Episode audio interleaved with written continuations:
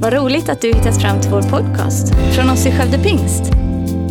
Vår bön är att den ska hjälpa dig förstå mer om vem Gud är, bygga din relation med honom och ge praktiska verktyg för ditt liv. Och eh, idag är det liksom lite provocerande. Eh, jag har satt eh, rubriken här, Har du tagit vilddjurets märke? Eh, och någon kommer ihåg, eh, någon har läst det här, här i Bibeln, någon har lyssnat på Iron Maidens, The Number of the Beast kanske. Eh, vi har olika referenser till det här. Men det är ett väldigt omdiskuterat och liksom omdebatterat ämne som jag uppfattar ibland också fyllt människor med rädsla. Så idag skulle jag vilja ta itu med två stycken ämnen kopplat till just detta med Jesu återkomst som jag tycker har bidragit kanske allra mest till inte minst kristnas liksom oro, rädsla, fruktan eh, kring det här ämnet som ju borde vara så förknippat med glädje, nämligen att Jesus, våran frälsare, han har inte lämnat oss här, han har inte övergett oss utan han planerar att komma tillbaka. Eh, när Gud vill upprätta allt det som har gått förlorat, allt det som har blivit brustet, när Gud ska sätta punkt på ondskan, när Gud ska sätta stopp för orättfärdighet, för krig, för svält, för allt det hemska som människor lider av i vår värld. Eh, och allt det kopplar Bibeln till det faktum att Jesus ska komma igen. Och man kan tycka att det verkar, ska han verkligen det? Ja, det var inte många som trodde att han skulle komma första gången, men han gjorde det. Och vi tror att han också ska komma tillbaka. Låt oss bara läsa först här från Lukas kapitel 17 då, när Jesus själv talar om detta. Ehm, och eh, han säger någonting här, för att judarna i den här kontexten, de, de hade en förväntan på att Messias skulle komma. Men de såg, alla såg inte Messias i Jesus, medan vi tror att Jesus var Messias som Bibeln talar om, så såg inte alla människor det. För de förväntade sig att det skulle komma på ett visst sätt. De förväntade sig att de skulle kunna se på det, att de skulle kunna ta på det, att det skulle, kunna bli, att det skulle bli ett rike sådant som de kände till det. Alltså att det skulle bli ett fysiskt rike eh, som Messias skulle upprätta och göra dem fria från romarnas ockupation och så vidare. Och det här är det ständiga liksom, lite diskussioner om i evangelierna. Men så här säger Jesus på en direkt fråga eh, medan han fortfarande gick här då. Eh, Lukas 17, vers 20 till vers 24. Då Jesus blev tillfrågad av fariseerna om när Guds rike skulle komma svarade han Guds rike kommer inte så att man kan se det med ögonen. Ingen ska kunna säga se här är det eller där är det. Nej, Guds rike är mitt ibland er. Ehm, på många översättningar står det inom er. Guds rike är inom er, within you. Och sen är det intressant, till lärjungarna sa han, det här var vad han svarade till fariseerna som försökte sätta dit honom och diskutera och debattera och argumentera. Så vänder han sig till lärjungarna i vers 22 så säger han, det ska komma en tid då ni längtar efter att få se en enda av Människosonens dagar men ni kommer inte att få det. Man ska säga till er, se, där är han, eller här är han. Men gå inte dit och följ inte med. För liksom blixten flammar till och lyser från himlens ena ände till den andra så ska Människosonen vara på sin dag. Det ska märkas, det ska synas som blixten på himlen. Ehm, och eh, eh, vi ska inte låta oss förledas av människor som väldigt bergfast vill slå ut, peka ut människor, platser, tider, stunder. Utan vi ska veta vad som väntar men ha en ödmjukhet inför när det kommer ske. Han säger också här att, att det här Gudsriket, jag tror att han pratar om det Guds rike som blev etablerat i och med Jesu död, uppståndelse och pingstdagen så etableras Guds rike här på jorden. Det är redan här genom Guds församling, genom de troende i världen så är vi ambassadörer, vi är bärare av Guds rike för att vara ljus och salt in i en mörk och ruttnande värld.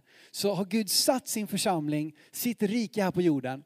Ehm, och det är det som han säger, det kommer inte vara ett rike som man kan säga där är det, där är det. Det finns inom er, det finns bland er.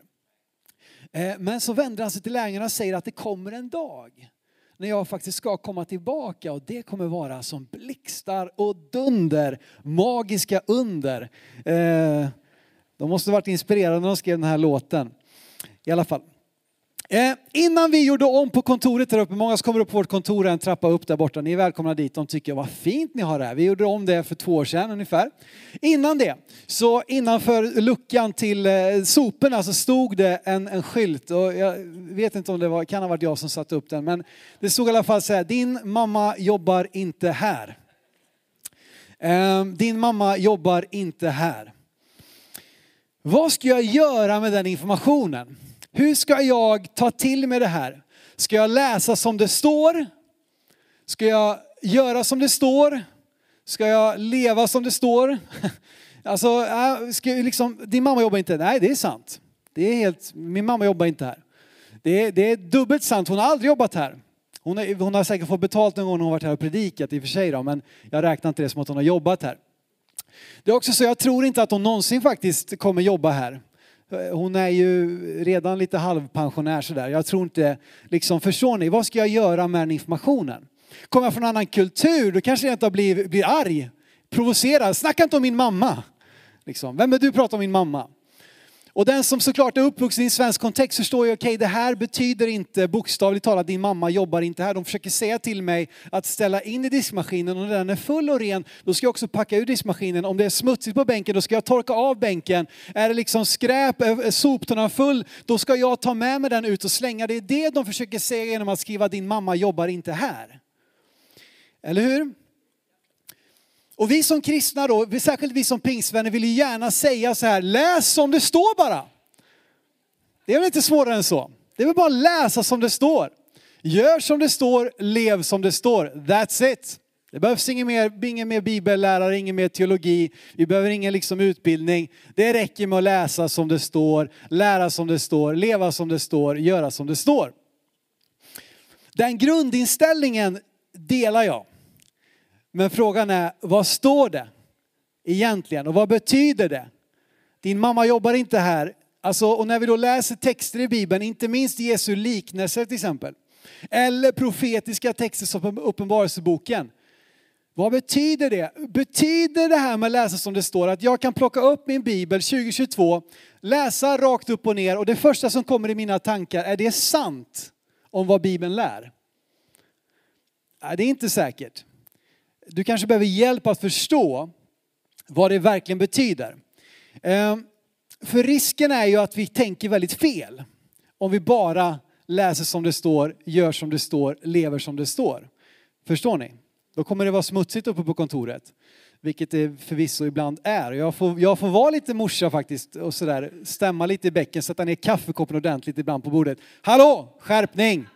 Det är inte så att det bara är liksom någon som ska, ni fattar.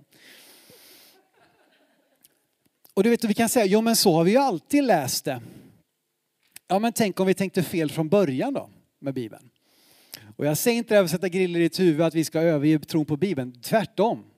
Bibeln är Guds ord. Guds fullkomliga ord, Guds felfria ord. Eh, men mitt återgivande av det är inte Guds ord. Så här, det känns ju jobbigt att stå här framme och säga det. Förhoppningsvis är mycket av det jag säger Guds ord, liksom i linje med Guds ord. Men det är inte säkert att, det kan inte bara lyssna på mig och, och liksom lägga huvudet på hatthyllan här ute, liksom dina tankar. Eh, förhoppningsvis så, så blir det bra. Och som pingstvänner så sagt är detta lite jobbigt att ta till sig. För vi vill ju, vår inställning är att låta ordet forma oss, inte att vi ska forma ordet. Det är också helt rätt. Helt rätt inställning. Ordet ska forma mig, inte jag ska forma ordet. Men om ordet ska forma mig, då måste jag ju förstå vad det säger. Eh, särskilt om det är någonting som inte är så tydligt. Särskilt om det är någonting som talas med bildspråk, med symbolik, med profetia och så vidare. Eh, och inte så minst kring detta ämne då, Nya Testamentets näst största ämne näst efter frälsningen är undervisningen om den sista tiden och att Jesus ska komma tillbaka. Andra Petrus brev 1 och 16. Jag känner nämligen att jag vill lite grann gå i clinch med med vissa predikanter och profeter och youtubare och TikTokare och jag vet inte vart de är någonstans nu för tiden. Instagram, Facebook live, den är populär. Där kan man säga vad man vill. Eh, men i alla fall, andra Petrus brev kapitel 1 och 16. Då säger Petrus så här, jag tycker det är så bra kopplat till detta.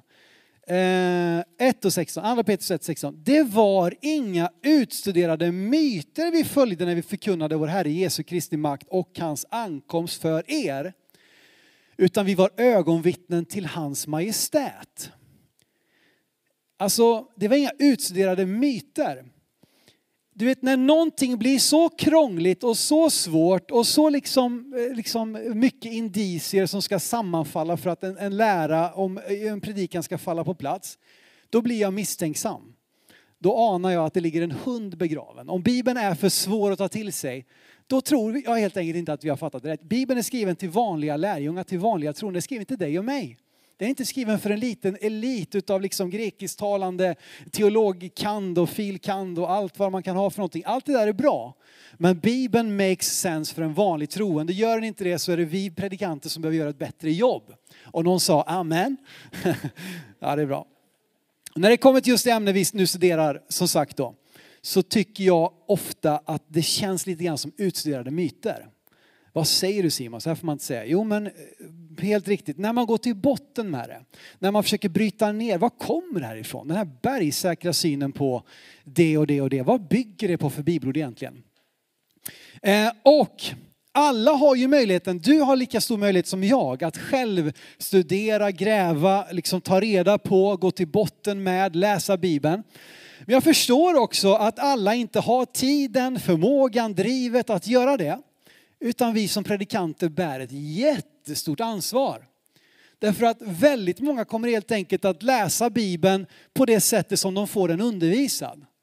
Och därför blir det ett superansvar. Alltså jag, jag citerar till er Jakobsbrev 3 och 1, det står att inte många av er bör bli lärare för ni ska få en strängare dom. Så jag som lärare måste vara otroligt ödmjuk inför uppdraget att, att försöka förkunna Guds ord på ett sätt som inte leder Guds folk vilse. Ehm, och det här blir lite allvarligt då. Ehm, och som ni redan förstått så hinner vi liksom inte tömma det här ämnet. Utan min ambition är att öppna dina ögon för ett nytt sätt att ta den här undervisningen till dig. Och framförallt att du ska se Jesus starkast och tydligast. Kristus ska inte skymmas av någon, varken antikrist eller plågor eller vedermödor eller något annat. Det är Kristus som ska lysa tydligast när vi talar om den sista tiden och att han ska komma tillbaka. Men med det sagt, jag kommer lägga till en del fem i koppling med Kristi himmelsfärd här om några veckor för att tala om en ny himmel och en ny jord. Vi har ju än så länge bara fokuserat på allt det jobbiga, typ. Eh, men idag vill jag också utmana tolkningen av två stora frågor som så ofta föder den rädsla som många upplevt kopplat till detta ämne. Inte minst under uppväxten. Nämligen, har du tagit vilddjurets märke och du missar väl inte uppryckandet? Någon som känner igen det som är uppvuxen i pingst? Eh, jag kan känna igen det från min uppväxt. Låt oss läsa Uppenbarelseboken 13 och 16 till 18. Och nu förstår jag att nu kommer det rakt in i en kontext och för någon så bara, va? Är det här Bibeln? Vad, pratar ni inte om Jesus här? Jo, det gör vi. Han, finns, han kommer komma upp och lysa och så vidare. Men Bibeln säger mycket om mycket. Och här står det då, Uppenbarelseboken 13 kapitel 16 till 18. Kommer rakt in i en kontext. Det står så här, det, det talas om ett vilddjur, alltså vilddjuret då, som vars märke vi ska tvingas ta. Det tvingar alla, små och stora, rika och fattiga, fria och slavar, att ta emot ett märke på högra handen eller pannan. För att ingen kan köpa eller sälja utom den som har märket, vilddjurets namn eller dess namns tal. Här krävs vishet. Den som har förstånd ska räkna ut vilddjurets tal, för det är en människas tal och dess tal är 666. All right. Utifrån uppfattningen att Uppenbarelseboken ska tolkas bokstavligt och att den beskriver enskilda händelser i, i världshistorien så har detta lett till enorma, liksom en, en, gjort en stor sak att reda ut vad detta märke är. Särskilt eftersom det verkar vara oåterkalleligt och leda till att vi förlorar vår plats som Guds barn. Då blir det väldigt allvarligt. Eh, och man har gjort stora ansträngningar liksom för att förstå vart är det, när är det, när kommer det, vad, vad, vad är det för någonting. Och i takt med att den tekniska utvecklingen eh, har gått framåt så, så, känns det, jag vet inte, det kanske har varit så på 1800-talet, 1700-talet och 1600-talet, men de sista 30-40 åren känns det som att, som att spekulationerna har, har maximerats. Eh, för att bara, både peka ut det här märket och vad är märket för någonting? Vad är märket? Vad är märket? Och vem är personen? Vem är det här 666? Vem är det, vem är det egentligen? Och så vidare. Om man nu ser det som att det ska vara som sagt en enskild händelse. Och du vet, det har talats om EAN-koder på 80-talet, ni vet de här streckkoderna liksom. Räknar man ihop de här talvärdena, det betyder det blir 666. Vet du. Så nu, det här ska vi inte hålla på med. Man har pratat om kreditkort och man har pratat om chip i handen och man har pratat om covid-vaccinet. Det var ju väldigt populärt nu. Du vet att när du tar vaccinet då, då tar du praktiskt taget Willys märke vet du, för att det ligger inbyggt i där. Även om, all, om det är sju personer som får eh, doser ur samma rör så kommer du det planteras någonting i dig så att Bill Gates har koll på vad du håller på med. Typ så där har man på diskuterat. Eller vaccinbevis. Ja, men om jag inte använder vaccinbevis då får jag inte köpa och sälja. Munskyddet. Om jag inte tar på mig munskydd då får jag inte gå in i affären. Viljus märke. Så där, du vet, vi, vi läser texterna genom att liksom tolka dem utifrån nyheterna på något sätt. Jag tror vi hamnar fel. Gärna med känslan, tänk om du råkar ta Viljus märke och inte längre kommer välkomnas av Jesus i evigheten. Det blir ju en jätterädsla. Tänk om jag råkar göra detta hemska återkalleliga. Ehm, och då, som sagt, personer med talet 666 försöker räknas ut genom att göra om bokstäver till talvärden och så liksom kommer man fram till något som, men det var, nu var det 665, vi är nära nu. Nu, nu händer det snart, nu hittar vi honom snart. Ehm, jag driver lite med det och det får väl vara okej okay, i kyrkan. Men som jag försökte förklara förra söndagen, med en annan tolkningsmodell så kan man komma till helt andra slutsatser. Eh, liksom att snarare gå ut på att förstå symboliken, sammanhangen och med utgångsläget att Uppenbarelseboken var relevant för de som läste det första gången. De sju församlingarna i Asien som boken skrevs till, det måste ha betytt någonting för dem. Då kan vi komma till en helt annan slutsats. Ehm, istället då för att tänka att det bara gäller de som lever i den absoluta anslutningen till Jesu återkomst. Då är liksom så stora delar av Uppenbarelseboken, vi kan ju bara strunta i det, för det, det gäller ju inte oss då, om vi inte nu är just den där sista generationen, vilket vissa tycker och tänker om. Men frågan jag tror att det här försöker svara på Willys det är, det är frågan, vem tillber du? Att det är det som är Uppenbarelsebokens, ett av Uppenbarelsebokens stora teman är vem du tillber. Tillbedan är ett jättetema i den här sista boken i Bibeln. Och så har vi de här kontrasterna som vi pratade om, att det onda ställs mot det goda. Guds rike ställs mot, mot, eh, mot eh, liksom djävulens rike. Eh, Kristus ställs mot antikrist. Eh, och jag ska snart visa för att även vilddjurets märke ställs mot Guds märke. Eh, och låt oss läsa lite längre fram då, eh, i, i kapitel 14 vers 9 i Uppenbarelseboken. Du kan ha kvar din bibel där om du har slagit upp den. Då står det så här, en tredje ängel följde med dem och sa med stark röst, om någon tillber vilddjuret och dess bild och tar emot märket på sin panna eller hand och så vidare. Men här kopplas det direkt, om någon tillber vilddjuret, tar dess bild, dess, dess, dess märke på sin panna eller sin hand. Vem tillber du? Vem ger du utrymme? Vem ger du tillträde i ditt liv? Genom hela boken sagt den här kontrasten också mellan den treenige guden som ställs mot Satans välde som består av ondska, förförelse, frestelser. Och det här med sex, sex, sex. Vad har beskrivits i kapitlen innan? Jo, det har talats om draken, det har talats om vilddjuret från havet, det har talats om vilddjuret från marken. Och läser man det, studerar man det så kan man se tydliga likheter mellan draken och fadern. Man kan stilla likheten mellan vilddjuret från havet och sonen. Och man kan stilla likheten mellan vilddjuret från, från marken och den helige ande. Alltså det här är alltså djävulens försök att imitera, kopiera, förleda människor genom att vara så lik Gud som möjligt men ännu inte vara Gud. Vad står talet sex för? Jo det står för människans fallna natur. Människan skapades på den, på den sjätte dagen, de föll i synd. Och därför står talet sex genom hela bibeln för eh, mäns, människans avfall. Tre sexer på rad draken? Ja men det är ju som sagt eh, eh, treenige guden och försöker imitera. Det här är liksom det fallna demoniska systemet som försöker leda människor att tillbe vilddjuret istället för lammet. Och lammet är ju en bild på Jesus som gav sitt liv på korset som ett fullkomligt offerlamm. Om du tycker det här är lite weird, ja men det är lite weird om man inte börjar förstå symboliken. Då blir Uppenbarelseboken weird, men det går att förstå. Låt oss läsa bara lite tidigare också då, alltså versen efter det vi läser ut i kapitel 14 vers 1. Vad står det där? Och det står, och jag såg och se lammet, alltså Jesus, stod på Sions berg och med honom 144 000 som hade hans namn och hans fars namn skrivet på sina pannor. Jag hör inte så många kristna som letar efter det här märket.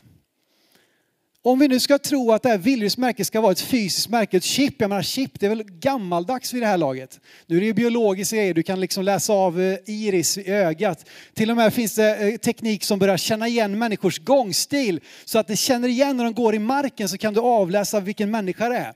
Eh, alltså det finns ju creepy teknik på gång liksom som ju är jättehäftigt då för att tänk om jag går in på min restaurang och så känner den av, det här är den kunden som vill ha liksom en latte med en extra shot i liksom. Eh, alltså espresso shots och inget annat. Eh, eh, och så liksom kommer du fram och sätter dig och så är de framme där bara wow vilken service liksom. Eh, det verkar ju jättehäftigt. Sen kan det naturligtvis användas på många andra sätt då. Kina är väl kanske längst fram när det kommer till att kontrollera människor genom olika typer av teknik. Men ett chip, det är ju snart gammaldags liksom. Tänker jag. Eh, men det här märket då, i Uppenbarelseboken 9 och 4 står det talas om att de som hade Guds sigill på sina pannor fick inte skadas. Varför skulle vi i så fall inte vara mer upptagna med att leta rätt på Guds sigill, Guds märke? Därför vi förstår ju att det handlar inte om ett bokstavligt märke. Vi förstår att det handlar om att Guds namn är skrivet över våra liv. Det handlar om att vi har fått den helige ande som ett sigill, som en, eh, som en, borge, eh, liksom eh, en, en borgenär på det som komma skall.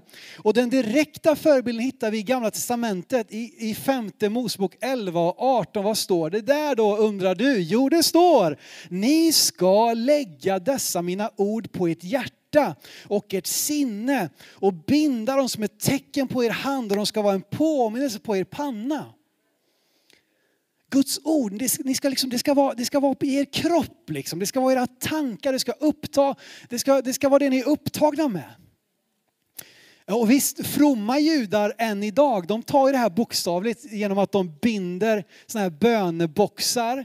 Eh, när de uträttar sina böner eller de ska gå till synagogan så binder de de här boxarna eh, och så står de och lindar och så ber de sina böner och de binder det i pannan. Det har ni säkert sett kanske ultraortodoxa judar. Så de tar ju dess bokstav, liksom, att här ska vi binda det här och där i står liksom den israeliska trosbekännelsen. Eh, att Shma Israel, eh, Adonai eh, Eshad, Adonai Eloheinu. Hör Israel, Herren vår Gud, Herren är en. Det står i de där boxarna. Eh, eh, och visst, jag tror det, det, är inte fel att ta liksom bokstavliga grejer. Men jag tror att vad det verkligen handlar om, det är ju att det är någonting djupare än ett, liksom ett bokstavligt märke. Det går, har att göra med dina tankar, pannan, vad står det för? Såklart vårt intellekt, våra tankar, våra, våra funderingar, våra beslut, våra viljebeslut. Vår högra hand, vad står det för? Jo, men det står ju för våra händers verk, för vad vi gör, våra handlingar. Så vad gör du med dina tankar, med ditt sinne? Vad gör du med dina handlingar i ditt liv? Är det någonting som tillber lammet, som tillber Jesus, tillber Jesus? Eller tillber du genom dina handlingar, genom dina tankar, något annat rike? Och helt plötsligt så blir det här betydelsefullt för oss alla kristna i alla tider, i alla kulturer. Inte bara de som väntar på om chippet ska tryckas in i näven eller i pannan. Förstår ni? Hur snett kan vi gå egentligen? Undrar jag. Och du får gärna ha, alltså jag säger inte att det aldrig kommer komma bokstavliga märken, att det kanske kommer komma krav på att du ska göra si och så, men det är inte det, jag tror inte det är det som är essensen här. Rikta inte din tillbedjan till något annat då. Eh, och eh, vi ska öka tempot lite här, men det kommer gå bra. Du vet, och det måste betytt något också för de första kristna som läste detta. De levde i romarriket. De levde under ett antikristligt välde där kejsarna utövade sin makt på ett sådant sätt att kristna ofta blev dödade för sin tro. Och var man romersk medborgare var man tvungen att varje år offra till kejsaren. Om man inte offrade till kejsaren, då var man en outcast, alltså man var utstött, man var paria, man var stigmatiserad, använd vilka fina ord du kan komma på. Eh, man fick till exempel inte vara med i dåtidens hantverksgillen, alltså fackförbund, om man inte hade offrat till kejsaren. Och förstår du, om jag som kristen har bekänt mig själv till Jesus Kristus, han är min Herre och Frälsare, och så tvingas jag gå och offra till kejsaren och därmed liksom dela min tillbedjan, avsäga mig min tro. Det var ett enormt pris. Men de valde, Johannes säger till dem nej, offra inte till kejsaren. Ni får ta den smällen att det kommer bli tufft, det kommer bli hårt, det kommer, ni kanske kommer få begränsningar i er handel, ni kanske inte kommer kunna köpa och sälja så som ni vill. Men ta inte vilddjurets märke. Utan vår tillbedjan har bara en enda mottagare och det är den treenige guden. Ehm, och detta med antikrist då, som vi, liksom antikrist med stort A. Eh, låt oss bara läsa igen då, första Johannes 2.18. På tal om detta, eh, som vi läste för några veckor sedan. Kära barn, den sista tiden är här och liksom ni hört att antikrist ska komma så har redan nu många antikrister trätt fram. Ja, det förstår vi att den sista tiden är här. Jag pratade med Stefan Svärd som har varit ledare för Evangeliska Frikyrkan. Eh, han leder nu eh, Sebastian Staxet organisation, han är ordförande för den. Eh, och eh, det som gör att han sticker ut är att han doktorerade i stats, statsvetenskap på 80-talet. Han eh, har 60 poäng i nationalekonomi och han har specialiserat sig på klimat och energipolitik och har varit med på FNs senaste 12 miljö, klimatkonferenser. Eh, intressant person. Utifrån sin roll som statsvetare eh, så har han studerat olika regimer och lärt sig mönster som visar liksom antikristliga tendenser. För som det stod här så stod det antikrist ande är verksam här och nu. Anti, det som är emot, eller det som är istället för Kristus, det är verksamt och många då, det här personifieras genom antikrister. Eh, eh, ja, inget fel mot de som heter krister nu då, det är inte det det handlar om. Eh, ja, ni får skratta, det går bra. Ni behöver inte skratta, det är lite, stämt, lite spänd stämning inne. Men antikristande, som är verksam i den här världen, han menar att den kan lättare få, få utrymme, fotfäste i totalitära regimer. Toppstyrd, statskontrollerad ekonomi, maktkoncentration, kontrollsamhälle, lögnen som verktyg, desinformation, fake news. Eh, någon som känner igen någonting som händer just nu i vår värld när jag beskriver det här? Jag tycker det finns en väldigt tydlig grej. Han skrev faktiskt nyligen på sin blogg, Stefan Svärd, att Putin är en antikrist. Och lägg märke till en antikrist. Jag tror det är så. Man ser allt det här i hans ledarskap. Han tar beslut som är förödande för tusentals, miljontals människor. Han bryr sig inte om det. Han vill ha kontroll, han vill ha makt, han vill ha tillbedjan. Och han skyr inga medel för att kontrollera 140 miljoner vad de nu är i Ryssland, liksom till varje pris som helst. Och så har vi då den här rysk-ortodoxe patriarken Kirill, som ni säkert har läst om som då ger sitt fulla stöd till Putin och hans invasionskrig. Snacka om en falsk profet. Snacka om någon som har tagit vilddjurets märke för att behålla sin status, för att behålla sina pengar, för att behålla sin, sin, sin makt i Ryssland. Och till på köpet så är det självklart så att, att mängder av kristna i, i den rysk-ortodoxa kyrkan, inte alla naturligtvis, förleds. För våran ledare säger att vi ska lyssna på Putin, vi ska göra som han säger. De förleds att ta vilddjurets märke. Tänk på det. Det var likadant under Hitler. Supertydlig antikrist naturligtvis. Det fanns kristna som gick under Hitler, godkände allt han gjorde, ställde sig bakom det. Det fanns kristna som sa nej. Vi kommer inte ställa upp på det här. Vi kommer bekämpa det här. Vi kommer, vi kommer ta de smällarna. Vet du, under Nazityskland, om en universitetslärare ställde sig upp och skulle ha en föreläsning och inte inledde den föreläsningen med att, att göra Heil Hitler, så blev han av med sitt jobb. Han kunde inte köpa och sälja. Utan han, om man inte tog Viljus märke, om man inte tillbad Hitler, så blev han av med sitt jobb. Förstår ni? Det här har relevans för alla kristna i alla tider, inte bara de som väntar på någon slags boskapsstämpling i någon gång i framtiden. Okej, okay. vi hoppar fram nu till Du missar väl inte uppryckandet. Eh, du missar, nu, vi släpper Viljus märke där. Jag tror att vad vi uppmanas till är att tillbe Jesus. Att inte ge upp. Vi kanske får betala ett pris ibland. Det finns kristna över hela vår värld just nu som ibland betalar med sitt liv. Det har aldrig funnits så mycket förföljda kristna som det finns just nu. Men många av dem vägrar ge upp sin tro. Alla apostlarna, de tolv apostlarna, de dog som martyrer utom möjligen Johannes då som skrev den här boken. De hade inte behövt bli korsfästa upp och ner, de hade behövt bli halshuggna eh, och, och, och mördade på de mest bestialiska sätten om de bara hade övergett sin tro på Jesus. Om de bara hade sagt nej, jag bekänner inte Jesus som Herre, då hade de sluppit det. Men de gjorde inte det. De betalade med sina, pri, eh, med sina liv för att hålla fast vid sin tro och sin tillbedjan riktad till bara en Herre. De vägrade att ta vilddjurets märke. Och vilket pris är vi beredda att betala? Och det blir lite obekvämt på, i arbetsrummet för någon tycker jag är konstig som går till pingkyrkan. Stackars dig. Det kan vara synd om dig. Men förstår ni? Vi sätter det i lite perspektiv. Kanske är det ett pris vi får betala. Att liksom, okej, okay, du har fördomar, vi tycker inte lika om allting, men vet du vad? Det här har format mitt liv. Jesus har frälst mig. Jag vill tillhöra honom. All right. Du missar väl inte uppryckandet då? Den enskilda frågan som skapat mest rädsla är den här synen då på ett hemligt uppryckande av Guds församling. Och nu undrar du, vad är det här på väg någonstans? Alltså man tror alltså att Guds församling ska ryckas upp eh, hemligt. Um, och eh, det ska då bli starten eller mitten på den sjuåriga stora vedermöda som eh, Uppenbarelseboken 5-19 handlar om. Det som så dramatiskt visas i Left Behind-filmen eller böckerna. Tänk om du lämnas kvar. Så ska vi läsa då i Uppenbarelseboken om uppryckandet. Nej, vänta ett tag. Står det någonting där om uppryckandet? Nej, inte en enda vers som talar om någonting som har att göra med ett uppryckande. Inte en enda vers. Det bästa argumentet man har det är att ordet församling, eklesia, inte är med i kapitel 4 till 21. Det är med i kapitel 1, 2, 3 och kapitel 22. Och det använder man som ett syn på att nej, men här sker uppryckandet. För du är inte, däremot talas om Guds folk, det talas om präster och kungar i Guds rike och så vidare. Men jag tycker att det är att greppa lite efter halmstrån. Det finns ett enda bibelord i Bibeln som talar om ett bokstavligt uppryckande av Guds församling. I alla andra fall, pröva mig gärna på detta, i alla andra fall så läser man in det utifrån en redan bestämd övertygelse. Låt oss läsa första Thessalonikerbrevet 4, 15 till 17 för att läsa det enda bibelordet i hela bibeln som bokstavligt talat talar om ett uppryckande av Guds församling. Uh.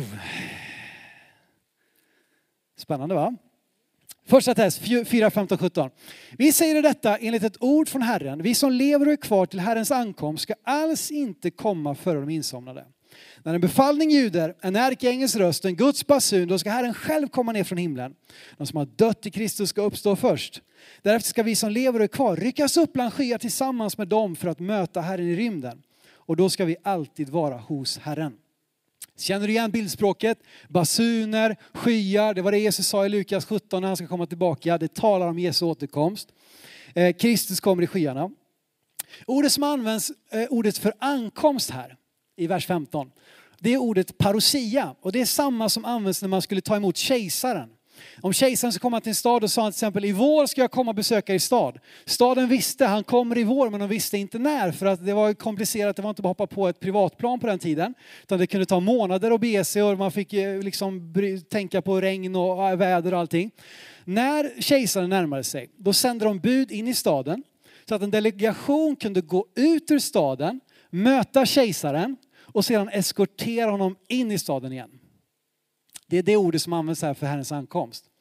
Eh, så att, alltså, om något tänker jag då att vi ska få vara med och eskortera Jesus in, ner på jorden. Inte att vi ska försvinna bort i fem, sju, tre och ett halvt år. Det här är samma ord som används också här med att ryckas upp. Det är samma ord som används i Apostlagärningarna 8 om Filippus. Det står om honom att han förflyttades på ett mirakulöst sätt. Det är samma ord som används för att ryckas upp. Harpasso. Hur har du lärt så mycket grekiska? Jag kan inte grekiska, jag kan läsa om det. Det är samma ord. Okej, okay, den här synen då, den här futurismen som jag pratade om förra, förra gången, och det som ni säkert känner igen. Det är så här att det här betyder att Jesus kommer med ett hemligt uppryckande, tar bort Guds församling, eh, vilket då blir starten på den här bokstavliga sjuåriga vedermödan eller mitt i den. Detta kommer leda till en stor väckelse bland människor då alla kommer se att de kristna hade rätt, nu måste vi också bli kristna. Eh, precis som Jesus första gången kommer i fördolda, han föddes i ett stall och sen så redan in eh, många år senare i Jerusalem så tänker man då, men det här är Jesu ankomst, men han kommer först lite fördolt i, i skyn och han, han, han kommer ner men han stannar där uppe medan vi kommer upp och så, vart ska vi liksom? Ska vi upp till dig eller ska vi gå hem till mig? Liksom? Vart är vi på väg någonstans? Du ska ner och vi ska upp. Eh, vart är vi på väg? Liksom. De var unga vuxna, de kunde inte bestämma sig var det skulle vara någonstans. Eh, och, eh, sådär. och det här kommer leda till att judarna steppar in igen och tar församlingens plats som eh, Guds folk på nytt för att förbereda Messias ankomst. Det är det man tror om. Ja, stopp ett tag. Eh, det här beskriver Jesu verkliga ankomst. Ingenstans i Bibeln finns en antydan om att Jesus ska komma och sen ska han vänta i tre och ett halvt eller sju år. Däremot är det väldigt tydligt, det ska synas, det är dunder och brak, blixtar och dunder, magiska under. Jesus kommer, alla ska se det. Eh, och kanske detta Guds sätt att samla sitt folk inför Messias ankomst som, som Jesus talar om i Matteus 24, 30-31. Då ska människosynens tecken synas på himlen. Jordens alla folk ska jämra sig när de ser Människosonen komma på himlens moln med stor makt och härlighet. Med starkt basunljud ska han sända ut sina änglar och de ska samla hans utvalda från de fyra väderstrecken från himlens ena ände till den andra. Vad vet jag? Jag vet inte. Och man kan inte bygga bergfasta läror baserade på ett bibelord. Man kan ha en uppfattning, man kan tänka att det skulle kunna betyda det här. Men Dan Salomonsson som jag pratade med, pastor i Uppsala, han sa så här att jag kan inte ha med i min förkunnelse, bygga min lära på ett bibelord. Jag måste ha minst två eller gärna tre eller fler för att liksom ta in det i min lära. Här finns det ett bibelord. Du säger, ja men Jesus säger ju att när han kommer då ska två arbeta på fältet. En ska tas med och en ska lämnas kvar. Eller ryckas upp och en ska lämnas kvar. Nja det är faktiskt inte vad han säger. Ska vi läsa? Matteus 24, 37-41. Nu är vi snart på väg liksom igenom här. Jesus säger, Matteus 24, 37-41. Så som det var under Noas dagar, så ska det vara när Människosonen kommer. Under dagarna före floden åt de och drack, de gifte sig, blev bortgifta ända till den dag då Noa gick in i arken. Och de visste ingenting förrän floden kom och ryckte bort dem alla. Så ska det bli när Människosonen kommer. Då ska två män vara ute på åkern, den ena ska tas med, inte ryckas upp. Den ena ska tas med, den andra lämnas kvar. Två kvinnor ska mala vid kvarnen, den ena ska tas med, den andra lämnas kvar. I 1917 års översättning i Karl XIIs bibel står det att den ena ska bli upptagen, den andra lämnas kvar. Jag har inte sett någon annan bibel som använder det ordet, utan man talar om att den ena ska tas med, den andra lämnas kvar. Och läser man i kontexten, vem är det som ska tas med och vem är det som ska lämnas kvar egentligen? Ja, det använder bilden av Noa. I Lukas 17 använder han också bilden av Lot. Två exempel på Guds dom över ondskan och orättfärdigheten. Och vilka är det som rycks bort och vilka är det som lämnas kvar?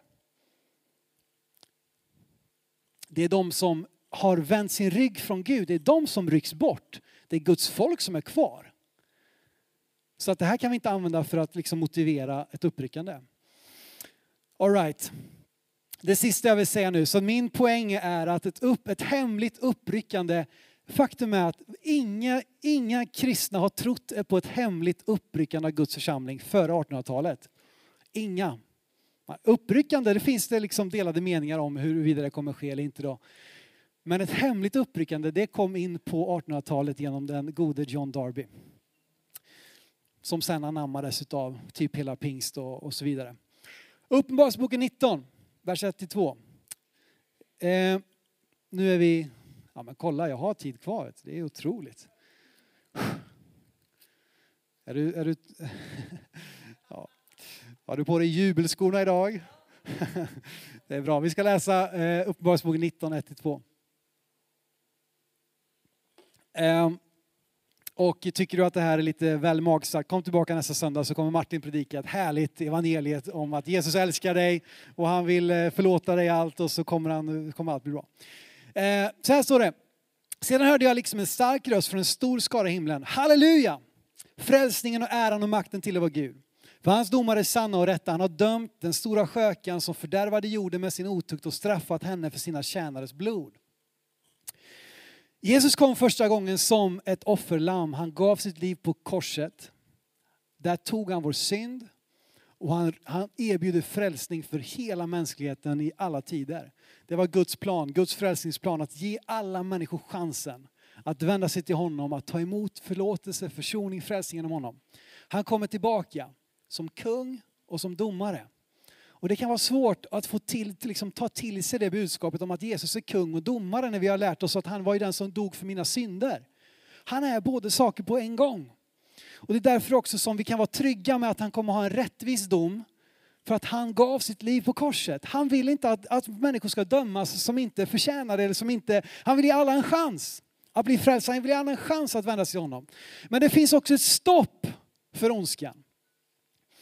Och det här temat om Guds dom över ondska och orättfärdighet, det löper genom hela Uppenbarelseboken. Hur kan det få relevans egentligen?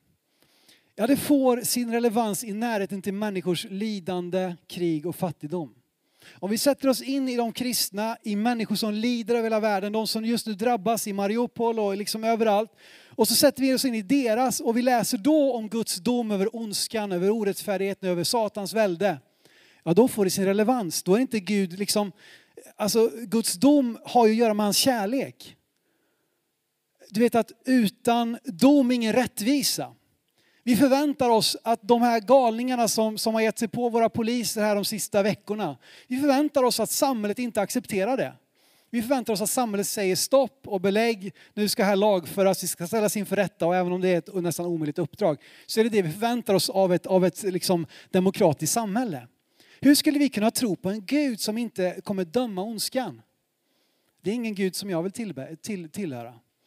Han liksom, där får det sin relevans. Och det här med, ja men det är så otäckt, hur kan du säga det som kommer komma tillbaka? Det är egentligen ingen skillnad från att vara redo på att dö. Vi hoppas att vi alla ska få leva långa liv, friska och krya och må bra hela vägen och vara klara i huvudet och allting. Men vi vet att det finns liksom ingen, vi vet inte att det kommer bli så. Vi vet att det kan hända saker som gör att vi, vi rycks bort, vi förlorar vårt liv långt i förväg och säkert har ni alla nära och kära som ni saknar som fick lämna alldeles för tidigt. Att vara redo för Jesu återkomst är samma sak som att vara redo på att dö.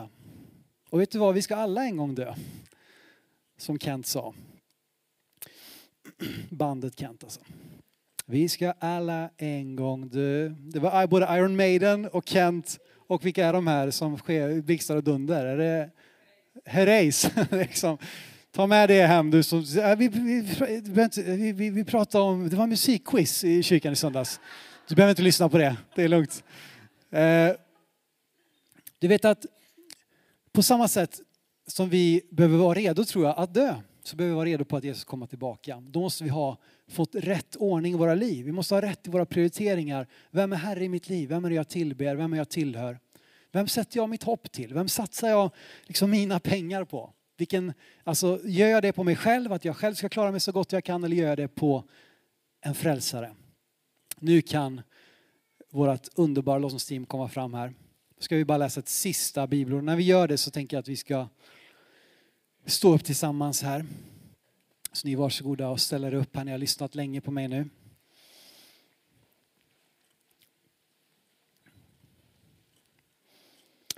Det faktum att vi alla en gång ska dö, det faktum att Jesus ska komma tillbaka vid en tid när vi inte vet det. Vi kan vänta oss hans ankomst precis som man väntade kejsarens ankomst till våren. Vi vet att det kommer ske, vi vet inte exakt när det kommer ske. Kanske blir det vår generation, kanske blir det inte det. Men det ger oss ett fokus att leva i Guds uppdrag. Det ger oss ett fokus att ha det rätt ställt med Gud, att få leva heligt inför honom, att, att vilja leva ett liv som ärar honom. Det ger oss också fokus att lämna över någonting, att förvalta det Gud har gett oss på bästa sätt så att vi kan lämna över någonting till de som kommer efter oss. Så att de kan bygga vidare. Och evangeliet kan göras relevant för alla tider, kulturer och sammanfattningsvis kan det beskrivas så här enkelt.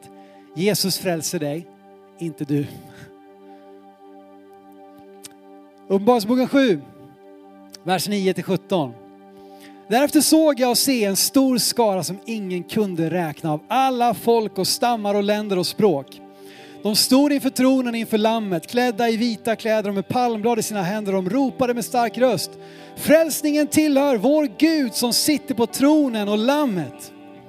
Och alla änglarna stod runt tronen och de äldste de fyra varelserna och de föll ner på sina ansikten inför tronen och tillbad Gud och sa Amen.